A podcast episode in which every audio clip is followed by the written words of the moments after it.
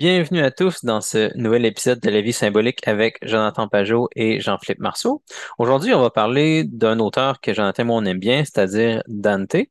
Puis ça fait un peu suivi à des choses dont on a parlé il y a quelques semaines. On a fait deux épisodes où on parlait pas mal de métaphysique au niveau de qu'est-ce qui meut profondément les choses. Puis on arrivait à une métaphysique de l'amour qu'on pouvait voir chez Saint-Maxime de Confesseur, par exemple, chez Balthazar, quelque chose en général assez classiquement chrétien.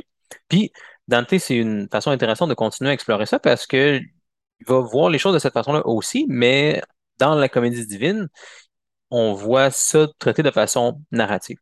Fait qu'il y a plusieurs sections dans la Comédie où Dante va parler de l'amour comme étant le mouvement fondamental des choses, comme étant la nature de toutes les choses. Et j'allais commencer avec une citation de ça, d'un des cantos de la Comédie divine. Puis après ça, je pensais comme introduire la structure de la Comédie autour de cette idée-là. Puis la conversation devrait s'ensuivre. Fait que le chant, c'est le 17 dans le Purgatoire. C'est à peu près au milieu non seulement de du Purgatoire, mais aussi le milieu de la Comédie divine. Fait que ça va comme suit. Il s'agit d'un bout où Virgile, qui est le guide de Dante, on va en reparler plus tard, explique à Dante un petit peu comment le monde fonctionne. Dante a souvent des questions. Virgile va répondre comme suit. « Fils, ni créateur, ni créature jamais, commença-t-il, fut sans amour, ou naturel ou voulu, et tu le sais. Le naturel est toujours sans erreur, mais l'autre peut errer par mauvais objet ou par trop de vigueur ou par trop peu, tant qu'il se tourne vers le premier bien et qu'il reste mesuré avec le second, il ne peut être cause de mauvais plaisir. Mais quand il se tend vers le mal ou vers le bien, avec plus ou moins d'ardeur qu'il ne faut, la créature agit contre son créateur. Tu peux donc entendre que l'amour doit être en vous la semence de toute vertu, et de toute action qui mérite peine. » Donc là, on voit dès le début, ni créateur ni créature jamais commença-t-il fut sans amour ou naturel ou voulu. Donc, on voit le genre de métaphysique qu'on avait discuté il y a quelques épisodes, où que ce soit par exemple Dieu, la façon dont il crée les choses par amour, ou que ce soit les choses qui sont mues ultimement par amour de Dieu, par amour de bien intermédiaire, on va avoir cette même métaphysique-là comme amour qui bouge les choses. Puis, la Comédie divine, c'est une façon narrative pour Dante d'explorer ça, de défendre cette vision du monde-là aussi, puis de nous permettre de mieux la voir, nous, comme lecteurs, en pratiquant les passages avec Dante. Fait que la façon dont la Comédie est structurée, c'est au début, Dante se trouve dans une genre de petite catastrophe parce que Dante a eu une vie où il a fait beaucoup de choses. Il était né dans un milieu aristocratique à Florence, en Italie, au 13e siècle. Puis, il a été exilé suite à des conflits politiques où son côté a perdu. Il a dû quitter sa ville de Florence puis se promener ailleurs en Italie avec des gens qui voulaient bien l'héberger parce qu'il aimait sa poésie. Puis, il a, dans cet exil-là, écrit la Comédie divine, puis ça commence un peu dans cet état-là. Dante dit qu'il est au milieu de sa vie, dans une forêt sombre. Les choses sont noires, disons, autour de Dante. Puis, il essaie de gravir une montagne, mais il se fait bloquer le chemin par des bêtes mystérieuses. Puis après, il va avoir quelqu'un qui vient lui porter secours, qui s'avère être Virgile. Virgile qui est un poète classique de l'Antiquité, le plus grand poète selon Dante. Puis, il va mener Dante à un périple qui va passer par un chemin complètement différent pour gravir la montagne. Ils vont devoir traverser l'enfer, le purgatoire, finalement se rendre au paradis. Puis, dans tout ça, avant même d'aller plus loin, on peut voir qu'il y a une structure là-dedans qui nous montre la métaphysique que je viens de mentionner, parce que Dante, oui, est visité immédiatement par Virgile. Puis après ça, éventuellement, Virgile va expliquer que Virgile n'est pas venu juste comme ça. Il a été invité par d'autres personnes, notamment il a été invité par Béatrice, qui était une femme que Dante avait rencontrée quand il était jeune. En fait, Quand ils se sont rencontrés, de ce que j'ai vu, ils étaient très jeunes. Là. Dante avait 9 ans, je pense, et Béatrice avait 8 ans. Mais la raison pourquoi Dante va mentionner Béatrice, c'est que c'était, disons, la personne qui a réveillé l'amour dans lui. Puis avant d'aller plus loin, encore pour parler de Béatrice, je vais faire toute la chaîne, parce que Béatrice elle-même dit qu'elle s'est faite contactée par Sainte Lucie, qui est la sainte patronne de Dante. Sainte Lucie qui elle-même a été contactée par la Vierge Marie. C'est pas nommé que c'est la Vierge Marie, mais on peut comme le déduire dans le texte. Puis finalement, la Vierge Marie qui aurait été contactée par Jésus lui-même. Donc là, on a cette hiérarchie-là d'amour qui commence déjà à s'installer, où, disons, le bien, le secours de Dante dans ce cas-ci vient de Dieu en passant à travers toute une série d'amours intermédiaires. Puis, on peut voir cette hiérarchie-là comme aussi, à l'inverse, le chemin que Dante va devoir faire, lui, pour monter la montagne, pour se rendre jusqu'à Dieu. C'est pas exactement la même structure, mais c'est presque la même structure que Dante va devoir suivre dans son périple pour descendre aux enfers, monter au purgatoire, monter au paradis, parce que Dante va traverser l'enfer et le purgatoire avec Virgile, donc avec le poète classique, on peut dire avec le monde de l'Antiquité. Ensuite, rendu au paradis, il va être aidé par Béatrice. À un certain point, Béatrice va laisser place à Saint Bernard de Clairvaux, qui est un mystique du Moyen-Âge. Puis ensuite, ça va être par la Vierge Marie. Puis finalement, il va avoir une vision de Jésus puis de la Trinité. Donc, ça, c'est la structure de base. Puis, je pense que ce serait bien d'expliquer un petit peu maintenant qu'est-ce que ces différents amours-là représentent. Disons, pourquoi Dante a choisi ces amours-là. Fait que, donc, pourquoi, mettons... Je vais te laisser la parole parce que je me rends compte que je parle beaucoup là, dans cet épisode-là. Fait que, mettons Virgile. Qu'est-ce que Virgile représente pour Dante? Pourquoi est-ce qu'il choisit Virgile comme la personne qui vient le secourir puis la première personne qui lui fait traverser des niveaux de l'enfer et du purgatoire? Bien, la première chose, peut-être que je vais dire quelques trucs sur l'amour. Une chose qui est intéressante dans le travail de Dante, mais aussi dans ce qui va venir plus tard dans le monde moderne, c'est que souvent on se plaint que le monde moderne a une version simple de l'amour.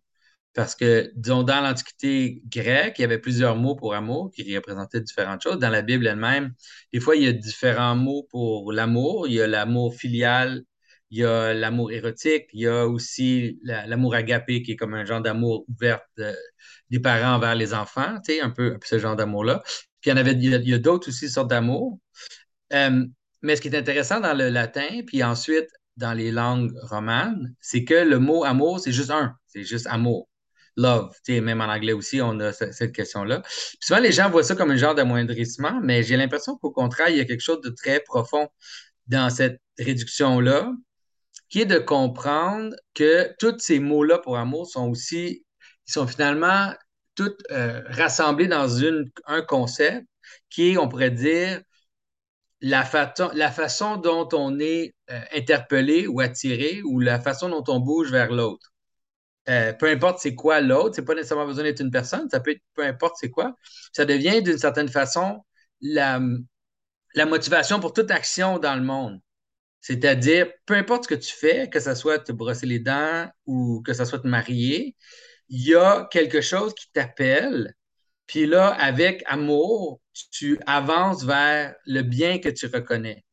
Puis des fois, c'est perverti. Des fois, c'est pas un bon bien. Là, je veux dire, tu peux être attiré vers l'argent, mais tu le perçois comme un bien. Puis ensuite, il faut, pour tous les mouvements que tu fais dans le monde, tu dois tout d'abord, consciemment ou inconsciemment, percevoir un bien, éviter un mal. C'est comme ça qu'on fonctionne. Fait que c'est une façon simple de saisir qu'en fait, l'amour, dans ce sens-là, c'est vraiment la source de toute action. C'est la source de toutes les choses que tu fais est basée dans l'amour. Mais ce qui est intéressant dans la citation que tu as posée au début, c'est que il y a la notion que, en fait, tous les péchés aussi sont basés dans l'amour. Toutes les erreurs, toutes les perversions sont basées dans l'amour. Ils sont soit basés dans l'idée d'un bien qu'on désire trop. Fait que l'exemple, un exemple simple, c'est que la nourriture, c'est bon, c'est quelque chose de bon qu'on a besoin, qui est important pour nous. Puis, si notre amour est dirigé plus haut que ce bien-là, ben on peut profiter de ce bien-là sans danger. Mais si on obsesse sur le bien de la nourriture, si on place ce bien-là au-dessus des biens qui sont en fait, en réalité, plus haut dans la hiérarchie de biens, bien à ce moment-là, ça va devenir une sorte d'esclavage. On devient comme l'esclave de la nourriture ou du désir de manger, puis on peut sacrifier des biens qui sont plus importants pour celui-là. Puis là, on devient prisonnier, finalement, de notre désir. Puis c'est ça qu'on voit tout au long de l'histoire de Dante, dans l'enfer et dans le purgatoire. Ce qu'on voit, c'est des gens qui ont mal dirigé leur amour ou qui sont prisonniers d'un amour secondaire, de quelque chose qui devrait être secondaire, puis que là, ils ne sont pas capables de transcender, disons, le bien qu'ils ont perçu. C'est ça, c'est vraiment important de le comprendre à la base, parce que là, tout d'un coup, on voit que toute la structure de souffrance qu'on voit dans la Divine Comédie, c'est une souffrance qui est due à l'amour. C'est une souffrance de gens qui sont attachés à des choses, sont soit attachés aux mauvaises choses ou attachés à des choses auxquelles ils ne devraient pas être attachés. On peut comprendre pourquoi que dans ce cas-là, Dante, pour lui, la chose qui t'amène au plus profond de l'enfer, le péché premier, il le conçoit en fonction d'amour. Parce que nous, souvent, on a l'idée que le plus grand péché, c'est l'orgueil. Puis je pense que c'est aussi correct de voir ça aussi, l'amour de soi, disons. L'amour de soi qui est trop grand, mais Dante, il voit que le plus grand péché, c'est la trahison. Puis là, c'est là que tu vois que l'idée de trahir quelque chose que tu es censé d'aimer, le bien qui t'attire, l'idée de trahir ce bien-là, ça devient comme le péché ultime, un peu la racine du péché. Fait que toutes ces choses-là sont vraiment importantes à comprendre pour après saisir la façon dont les choses s'apparentent à lui. Fait que tu peux imaginer que les gens qui sont en enfer, au purgatoire, à différents niveaux, ils sont prisonniers de leurs désirs, de leurs passions, mais Dante, lui, dans son chemin, il va montrer le contraire. Il va montrer comment l'amour des choses secondaires peut t'amener plus haut si ces choses-là s'enchaînent de la bonne façon, puis sont comme appelées par la chose plus élevée. Fait que, je veux dire, ça peut sembler compliqué pour des gens, mais c'est pas compliqué. On peut l'appliquer à un petit, disons, je sais pas moi, un plus petit niveau. Disons que tu joues de la musique, puis tu aimes faire des gammes, ben, OK, c'est correct, mais les gammes devraient s'inscrire dans un amour plus grand, qui est, disons, la possibilité de créer ou de faire de la musique pour que les gens puissent apprécier, qu'on ait aussi, disons, qu'on puisse être ensemble dans un moment de communion dans la musique, disons. Ça serait un bien qui est plus élevé. Puis là, tout d'un coup, on subjugue tous les biens à celui-là. Fait que la qualité des instruments, la possibilité de jouer, mais tu peux imaginer que quelqu'un devient obsédé, disons, par les instruments de musique, puis il tripe sur les instruments de musique juste pour les instruments eux-mêmes. Puis à un moment donné, il ne joue plus de la musique, il collectionne des instruments de musique, mais ça devient comme une sorte de fétichisation, tu sais, de l'instrument. Puis c'est là que tu pourrais dire que c'est comme un genre de péché de la musique, où on aime un bien secondaire trop haut par rapport à ce qui est censé l'intégrer, disons, dans un bien plus élevé. Fait que ça, j'espère que pour ça, c'est simple pour les gens de comprendre juste que c'est pas quelque chose d'arbitraire, c'est quelque chose d'une expérience qu'on a tous les jours, constamment, c'est des choses dans lesquelles on vit. Fait que ce qui arrive de façon intéressante dans la comédie, c'est qu'on peut voir que Dante, il y a comme des moments dans sa vie où on pourrait dire il y a des choses qui lui l'ont éveillé à l'amour. Alors, l'exemple de base, c'est que la première personne qui se présente à lui, c'est Virgile. Puis, puisque Dante est un poète, ce que tu peux percevoir dans ça, c'est en plus, il écrit un poème. Il est en train d'écrire un poème sur le sujet, que son amour pour la poésie, c'est un peu une des choses qui l'amène à bouger. Tu sais, il est figé dans un moment de terreur, il est figé dans un moment de frustration, il se sent trahi, il se sent abandonné. Puis là, disons, le côté vraiment esthétique de la poésie va le guider, va le démarrer, disons. Il va l'allumer pour commencer à bouger. Fait que tu peux imaginer, tu regardes un film, je sais pas moi, tu es découragé, tu regardes Braveheart, puis là, à la fin du film, tu es comme « OK, c'est beau, là, je vais m'embarquer, je vais faire quelque chose, ça peut te motiver. » Alors, le côté artistique, le côté poétique et tout, mais c'est ça, c'est limité. Dans le cas de Dante, la prochaine personne, c'est Béatrice, peut imaginer que l'amour de la poésie, aussi l'amour de la connaissance païenne, l'amour de la culture classique, toutes ces choses-là, c'est toutes des choses qui sont bonnes. Mais l'amour d'une personne, c'est clairement plus haut. C'est-à-dire, tout le monde connaît les genres d'intellectuels érudits de littérature qui sont des personnes horribles, qui sont incapables d'avoir des relations parce qu'ils vivent dans des livres, sont obsédés par ça. Tu peux voir que leur bien ou leur amour de la beauté ou leur amour de la poésie ou de la littérature devient comme une sorte de monstruosité dans leur vie, là. Ça doit nous amener vers des relations avec des gens. C'est là qu'on voit que Dante, son souvenir de la première femme qui a allumé cet amour-là en lui, qui lui a fait voir la possibilité de l'amour érotique carrément, là. C'est ça qui l'amène plus loin. Puis tranquillement, tu peux voir que ça devient après, ça devient Saint Bernard de Clairvaux, parce que Saint Bernard de Clairvaux, c'était un grand théologien sur l'amour au Moyen Âge. Il représente aussi, on pourrait dire, le côté religieux, le côté sacré, le côté église. Fait que tu peux le voir comme il y a le côté païen, sciences naturelles, culture classique. Ensuite, le côté personnel, l'amour érotique ou l'amour romantique. Puis après ça, ben là, tu as tout le côté religieux, mais même ce côté-là, il n'est pas suffisant. Je veux dire, la religion, c'est bien, la théologie, c'est bien, penser à l'amour, c'est bien, mais ça n'a pas de valeur, c'est pas imbriqué dans quelque chose de plus haut, qui finalement l'amène vers la Vierge elle-même, qui est celle qui va être comme qui remplace Béatrice d'une certaine façon, là, qui est comme, disons, l'endroit où son amour, son attraction s'en va vers quelque chose de plus élevé puis de plus puissant, puis finalement vers Christ, puis finalement vers la Trinité. Fait qu'il y a comme une sorte de ça montre comment que l'amour des choses secondaires n'est pas mauvaise en soi. Au contraire, elle peut nous mener vers des amours plus grands si elle est bien imbriquée dans ceux-ci, là. Cool. Puis, une question que j'aurais par rapport à ça, c'est, je ne sais pas s'il y a une signification au fait que, dans le cas des amours, disons, de Béatrice, et peut-être même quand tu arrives au niveau de Saint-Bernard ou Sainte-Lucie, on dirait qu'il y a eu quelques frustrations pour Dante, là, où veux pas, il n'y a jamais eu de relation avec Béatrice qu'on qualifierait vraiment d'érotique, là. On dirait qu'il l'a connue quand il était très jeune, puis ça a comme allumé un feu en lui, mais il n'a jamais été en couple avec elle, rien. Il s'est marié à une autre femme, il se croisait de temps en temps, mais sans plus. Puis aussi, disons, avec Saint-Bernard, c'est pas exactement la politique. Il n'y a pas de niveau explicitement personnifié de politique dans Dante, là. Mais reste qu'il y a eu... C'était un échec, là. Qu'est-ce que Dante a fait à ce niveau-là, disons, d'un amour au niveau social, là, parce que il s'est fait exiler, il a perdu cette guerre-là, etc.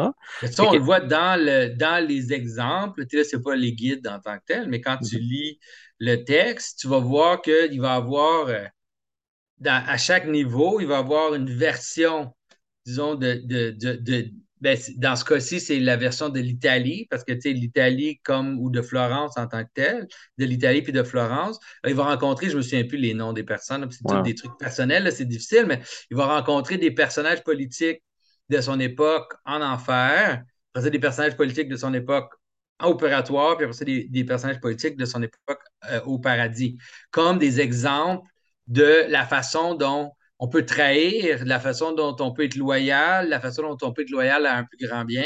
Il va trouver ça, c'est ça, la structure de la comédie est tellement incroyable qu'il y a des reflets à chaque niveau qui viennent comme te montrer de quoi cette catégorie-là d'existence est à différents niveaux. Fait que aussi au niveau de l'amour érotique, il va trouver des gens qui sont complètement obsédés, des gens qui ont commis l'adultère, qui sont complètement comme obsédés par leurs désirs, qui sont comme en enfer, puis après ça, de plus en plus haut, jusqu'à temps qu'on arrive à une sorte de sublimation du désir érotique vers ce qui transcende. Fait que c'est ça, il y a tout ça là, dans la comédie, c'est assez incroyable, là. Il y a vraiment comme une sorte de chaque monde est comme fractalement, comme une version fractale du monde au complet, puis il y a comme des reflets de chacun à travers les différents mondes, là. Mm-hmm.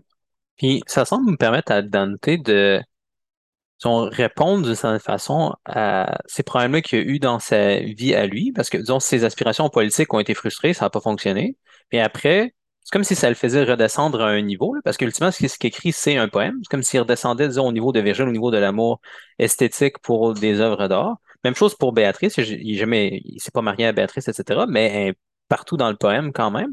Fait que c'est comme s'il prenait ce qui s'est passé à son niveau politique, ce qui s'est passé à son niveau avec Béatrice, puis il va mettre ça dans une œuvre littéraire, puis il ne fait pas juste ça avec la politique, avec Béatrice, mais il va aussi rentrer l'histoire de Florence, l'histoire de Rome, puis ultimement, il essaie de rentrer plein de théologie puis l'histoire du christianisme en général dans son œuvre. C'est quelque chose de ça, l'histoire du paganisme, parce que dans l'enfer et au purgatoire, surtout, il va rencontrer des figures païennes, des empereurs, même des...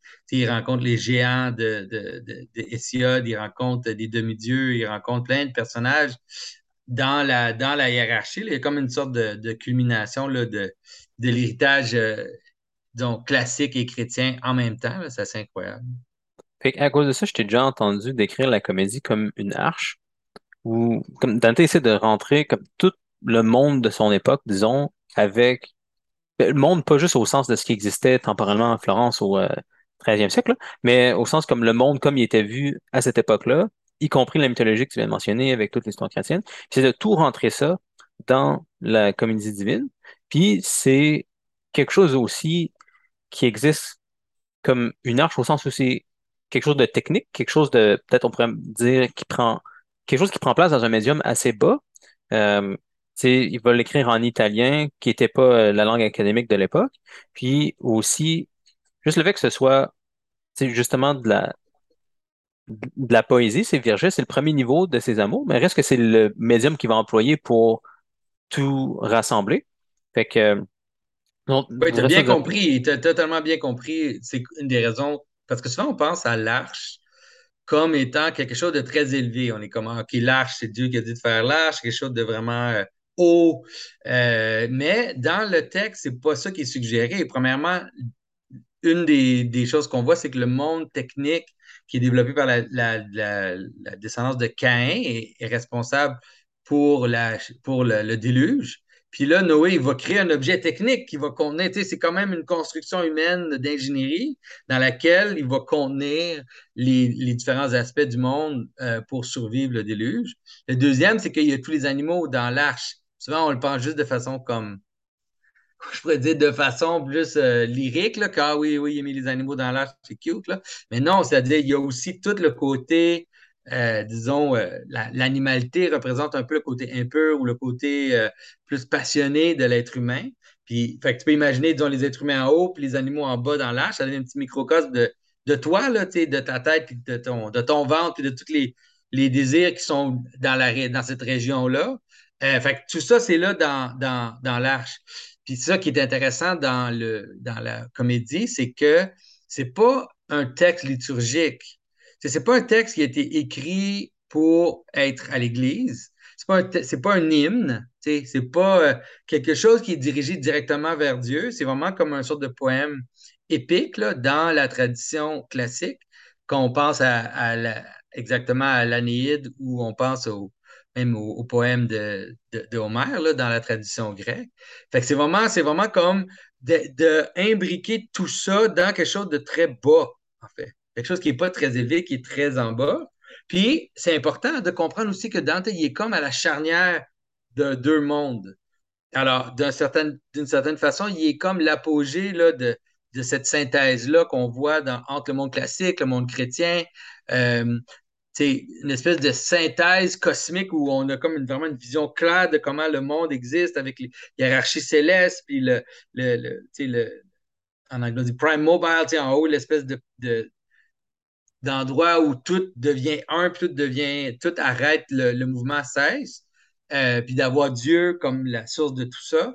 Fait que, c'est vraiment, je veux dire, quand on pense au monde du Moyen-Âge, en fait, avec l'enfer en bas, puis dans la terre, avec les gens qui souffrent tous ensemble et tout, cette imagerie-là, elle a été vraiment cristallisée dans le poème. Ça ne vient pas de lui, c'est pas l'origine, mais tout a été comme cristallisé ensemble. Fait que dans ce sens-là, à cause que c'est comme un monde médiéval qui est en train de terminer, puis bientôt on va avoir un monde, la Renaissance, ensuite la révolution scientifique et tout, qui, d'une certaine façon, nie tout ce que ce monde-là décrit. Parce que les gens, tu sais, comment je peux dire, même dans le texte de Dante, il y a comme un moment charnière intéressant où tu vois qu'il est conscient du changement, parce qu'il y a certains avertissements qu'il fait dans son texte où il dit aux gens, tu sais, quand on dit que les anges habitent les sphères célestes, ben, tu sais, ils n'habitent pas vraiment les sphères célestes, people, tu sais, c'est comme, il n'y a pas d'ange sur les planètes, là. Il dit c'est une condescendance pour nous aider à saisir des principes plus élevés, la façon dont Dieu se manifeste dans le monde. Mais il dit, tu sais, on n'est pas en train de dire qu'il y a comme des anges qui physiquement habitent les sphères célestes. Puis il avertit plusieurs fois le lecteur de ne pas faire un genre de version Marvel, science-fiction de son texte. Là. Lui, il est en train de parler hiérarchie de principauté, vraiment comme on parle là, dans le monde symbolique, puis tout ça. Fait qu'à cause de ça, ça devient comme vraiment un arche. Fait que si tu veux, ça contient tout ensemble dans un moment où il va y avoir une transition de monde vraiment, vraiment forte qui va faire que ce monde-là devient difficile à saisir ou difficile à comprendre. Mais tout est comme contenu à l'intérieur. Fait qu'on peut, pour ceux qui arrivent à percevoir à travers les formes et à travers le côté grossier de son poème, ben on peut catcher, on peut voir là. Trouver la graine là, qui est cachée dans cette hache-là. Mm-hmm. Ouais. Un autre aspect de ça, qu'on ne remarque pas nécessairement aujourd'hui parce que c'est rendu commun, mais Dante, si ce n'était pas le premier, c'était un des premiers à écrire une œuvre où il est lui-même à la première personne dans son texte. Là. Je pense que c'était un des premiers à faire ça. Aujourd'hui, ça arrive très souvent, mais le fait que Dante construise tout un monde autour de lui, ça donne bien avec ce qu'on fait aussi dans le monde symbolique, avec des choses dont on a déjà parlé dans les derniers épisodes, mais comment le monde va exister de cette façon à travers la conscience humaine, à travers notre perception, à travers l'histoire que nous, on a avec les choses. Fait que c'est une autre chose qu'on peut aller rechercher dans l'histoire de Dante, avec son amour pour les choses, l'attention qu'il porte vers les choses, il leur permet d'exister d'une certaine façon. Non, en effet, puis c'est intéressant parce que ça fait que le livre est difficile à lire, disons, le poème est difficile à lire parce qu'il y a certaines références qu'il fait, certains personnages qu'il fait, qui sont carrément ses voisins, des gens avec qui il vivait, des politiciens locaux et tout. Fait que ça demande une connaissance quasiment impossible pour percer le côté personnel de son histoire. Mais lui, je pense que c'est ça qu'il voulait faire. Il voulait imbriquer le tout dans tout, d'avoir le niveau personnel, le niveau social, politique, le niveau religieux, tout ça imbriqué dans une histoire, puis d'avoir des analogies à travers le tout. Mais comme tu dis, c'est intéressant pour nous, parce que nous, maintenant, on est le contraire. On a juste des histoires d'individus, puis des gens qui racontent leur histoire. L'autobiographie, c'est comme quelque chose de très, très, très habituel pour nous. Mais ce qui manque dans nos autobiographies, ça serait de connecter l'histoire personnelle avec quelque chose qui est plus élevé, de faire le travail à l'envers un peu pour montrer comment la seule raison pourquoi tu raconterais ton autobiographie, c'est parce que tu es capable de le connecter à une structure d'attention qui relie les gens ensemble. Sinon, c'est parce que dans ton autobiographie, tu vas passer ton temps à raconter comment tu es allé faire l'épicerie, là, puis les choses que tu as mis dans ton panier, puis tu ne vas pas passer ton temps à faire ça. Tu vas trouver des moments de salience, moments très importants, puis la raison pour comment tu les reconnais comme étant importants, c'est parce que ça se connecte à une histoire plus élevée. Mais Dante, lui, il le fait de façon tellement explicite et puissante que ça pourrait nous aider, disons, à recouvrir, sans éliminer le côté personnel de nos histoires maintenant, à les connecter à quelque chose de plus élevé, puis éviter le côté un peu de s'exposer, puis de chercher l'attention pour nos petites bébelles. Là. C'est bon. Par rapport à l'arche, il y a ça soulève quelques questions de mon côté. Là. Il y a un truc que j'ai l'impression d'observer quand je regarde différents genres d'œuvres qui ont été faites par différents genres de personnes. Puis comment on peut classifier ça un petit peu? Là, comme tu disais tantôt, la comédie divine, c'est pas une hymne, c'est pas quelque chose qui veut être une œuvre dans un contexte liturgique, c'est quelque chose que les gens lisaient ailleurs, une arche plus basse, puis je me questionne quand même sur le rôle que certains épisodes de la vie de Dante ont eu pour lui permettre de faire ça. Peut-être les plus grands poètes dans la chrétienté, c'était Milton et Dante. Puis je trouve ça intéressant que les deux, il y a eu des vies avec de la politique mouvementée dedans. Là. Ils ont été très impliqués, ils ont eu des conflits, etc. Je ne sais pas s'il y a d'autres grands poètes chrétiens que tu connais chez qui ce pattern-là s'appliquerait aussi. Oui, je ne sais pas. Je connais les autres grands poètes chrétiens, ils sont vraiment souvent des poètes carrément qui ont écrit les textes là, liturgiques. Mais tu sais, c'est sûr que Saint-Basile ou que ce qui a écrit nos prières, Saint-Jean Chrysostome, c'est tous des gens qui étaient très, très, très impliqués au niveau au moins de la politique de l'Église. Là. Peut-être pas autant au niveau de la politique sociale, mais clairement, Saint-Basile, tu sais, il était quelqu'un qui était dans la bataille, là, dans le combat de faire accepter l'orthodoxie dans un milieu qui avait encore de la résistance à différents niveaux. Fait que c'est sûr, oui, en effet, c'est intéressant de penser à ça. C'est drôle que tu dis ça, parce que moi, comme personnellement, le côté politique, ça me dégoûte un peu. J'en parle, mais j'essaie d'éviter... Je ne suis pas un combattant, disons. Mais c'est clair que Dante, lui, il était vraiment... il était engagé là, dans la politique. Puis, je me questionne, il y a ce côté-là, disons, pour des œuvres plus poétiques, mais aussi, ça me fait me poser la question, en général, sur la nécessité de comme vivre ou de tester nos idées d'une certaine façon.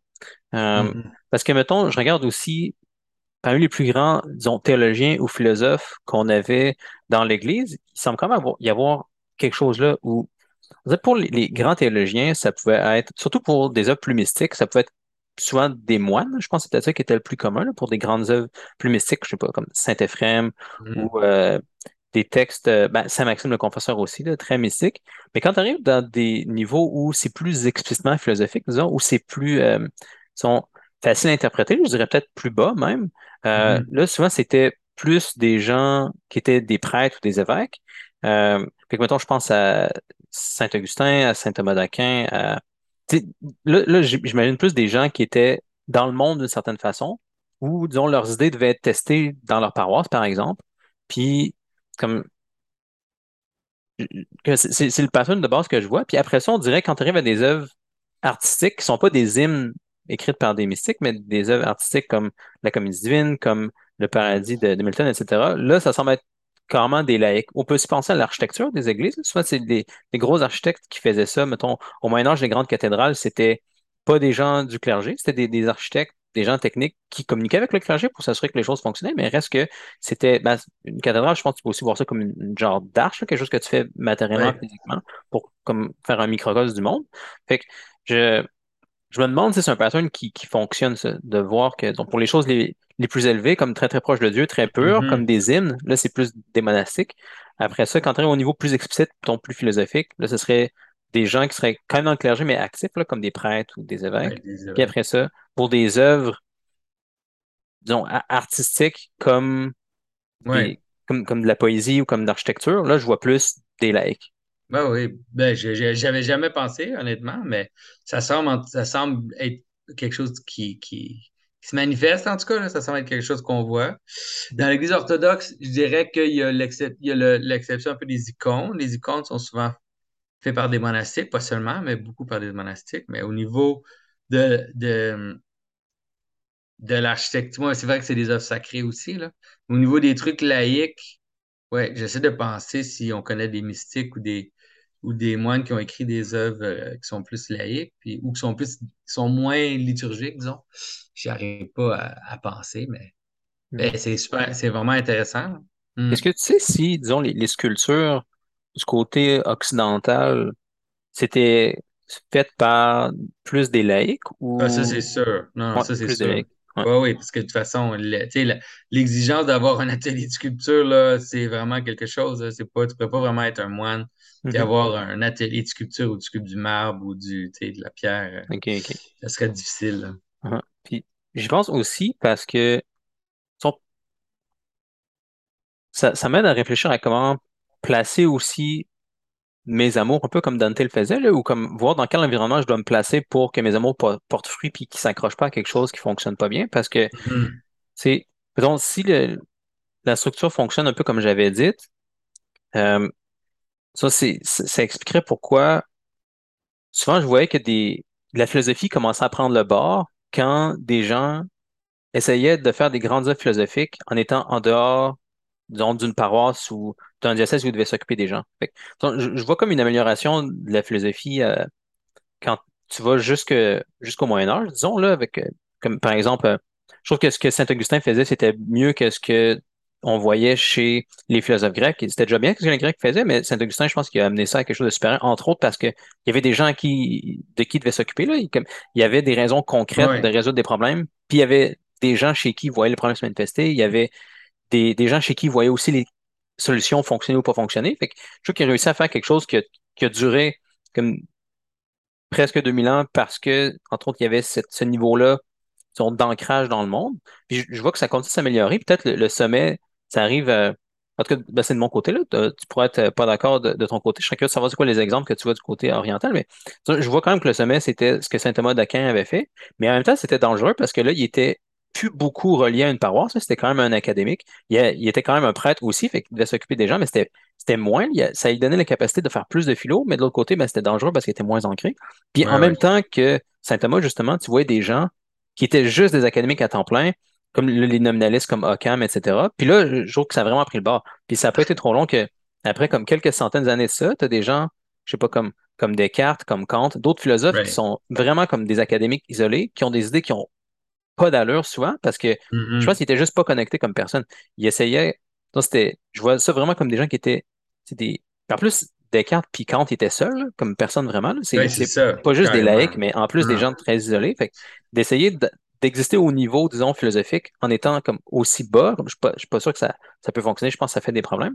Puis, ça, je trouve ça important à savoir aussi pour nous aujourd'hui, là, donc, comment est-ce qu'on continue d'explorer ce genre de questions-là. Puis en plus, ces temps-ci, on dirait qu'il y a une genre de... C'est comme s'il y a la politique qui arrive presque qu'on le veuille ou non, là, si on fait si on s'intéresse à des idées philosophiques ou même symboliques ces temps-ci, la politique arrive un peu, veut pas. Puis il y a des gens comme Dante et Milton qui semblent avoir réussi à pas se faire absorber par ça, qui ont réussi à faire des très grandes œuvres, comme ressortir de ça. Puis même, je pense que ça les a aidés à écrire des choses de ce ordre-là, comme ça les faisait exister au niveau social, puis ça leur permettait de faire des œuvres qui avaient une portée sociale aussi.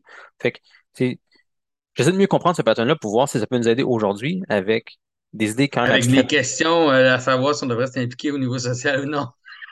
Oui, comme à quel point, À quel point? Ben c'est sûr que c'est intéressant parce qu'en plus, il y a comme un genre de moment bizarre, là, pour ceux qui suivent ce qui se passe, il y a Jordan Peterson qui s'est joint avec Daily Wire, qui est vraiment un truc politique, là, c'est Ben Shapiro, puis c'est vraiment des gens très politisés. Puis là, moi, je suis comme un peu sollicité par eux pour savoir si moi, je veux m'impliquer dans leur truc ou non. Puis en effet, cette question-là devient comme primordiale. D'un côté, tu veux pas être un pion de politique, parce que il y a des choses auxquelles honnêtement, il y a des choses politiques avec lesquelles je suis pas d'accord avec eux, mais il y en a quand même pas mal avec lesquelles je suis d'accord. Fait que tu veux pas devenir un genre de pion politique, mais en même temps, comme tu dis, il y a comme un peu l'impression que si le problème politique se présente devant nous, on fait juste l'éviter, ben on n'est pas des moines, là, on est des gens dans le monde. Peut-être aussi qu'on est en train d'être un peu gnostique, là, on est en train d'être un peu de penser qu'on n'a pas besoin de toucher ces choses-là sales, là, puis que ça va juste se faire tout seul. Non, c'est une grosse question. Moi, j'avoue que j'ai pas de réponse simple, surtout pour nous au Québec, avec l'intensité des changements qui sont amenés à cause de la COVID, mais aussi d'autres sortes de... On a passé la loi de primauté parentale, je pense qu'elle est passée, en tout cas, était au Parlement, était en train d'être discutée. Fait que c'est ça. Fait que non, c'est une bonne question. J'ai pas de réponse, malheureusement, à savoir l'avantage d'être impliqué politiquement au niveau même de la pensée créative. Il va falloir que j'y pense, là. C'est bon. Je vais y penser beaucoup aussi, là. C'est pressant ces temps-ci, là. Puis, c'est ça. J'essaie de voir, clairement, il y a quelque chose, je pense, dans Dante et dans Milton, parce que les autres, ils ont réussi à utiliser ça pour créer des choses comme très impressionnantes. Oui, mais dans le cas de Dante, ça le fait qu'il était malheureux. Ouais. Puis probablement jusqu'à sa mort, tu sais, vraiment malheureux. Ouais. Parce qu'il était attaché vraiment fortement au côté politique, au côté citoyen, tu sais, de Florence. Puis à cause de ça, je ne sais pas pour Milton, mais je sais que pour Dante, ça le fait qu'il a quand même souffert de ça. Mm-hmm. Oui. C'est bon. Sur cette note... J'aurais rien d'autre à mentionner, là. Non, je pense que c'est bon. On a passé pas mal à travers de un peu la force. Moi, je dirais aux gens de lire La Comédie. Si vous êtes capable, il y a des versions avec beaucoup de tu peux prendre une version avec des notes, là, ou au moins des fois, quand tu ne comprends pas les références, tu peux au moins regarder de qui il parle. Mais c'est clairement un travail qui peut être utile pour nous, là. Mm-hmm. Ouais. Puis ça, il y a des images aussi que j'ai trouvées très utiles, là, parce qu'il y a tellement de détails dans chacune des trois parties, là, dans... l'enfer, il y a plusieurs niveaux à l'enfer, puis il y a une hiérarchie logique dans tous ces niveaux-là. De passion, là, qui descend, là, c'est-à-dire c'est pas organisé arbitrairement, là, il y a comme vraiment une idée qu'il y a des passions qui sont plus englobantes et plus dangereuses que les autres. Oui, puis des punitions proportionnelles à ce qui se passe, puis tout ça est cohérent ensemble, mais il y en a tellement que ça peut être difficile à garder en tête. Ah oui, c'est sûr. J'encourage aussi à regarder des images, là, parce qu'il y a beaucoup, beaucoup de détails. Oui. Il y a les illustrations de Gustave Doré qui sont vraiment classiques là, pour ça. Puis ça peut être un bon accompagnateur. Parfait. Bon, ben, on va encourager les gens à lire ça. Puis nous, on va se reparler dans quelques semaines. Merci beaucoup. Ouais, salut tout le monde. À bientôt.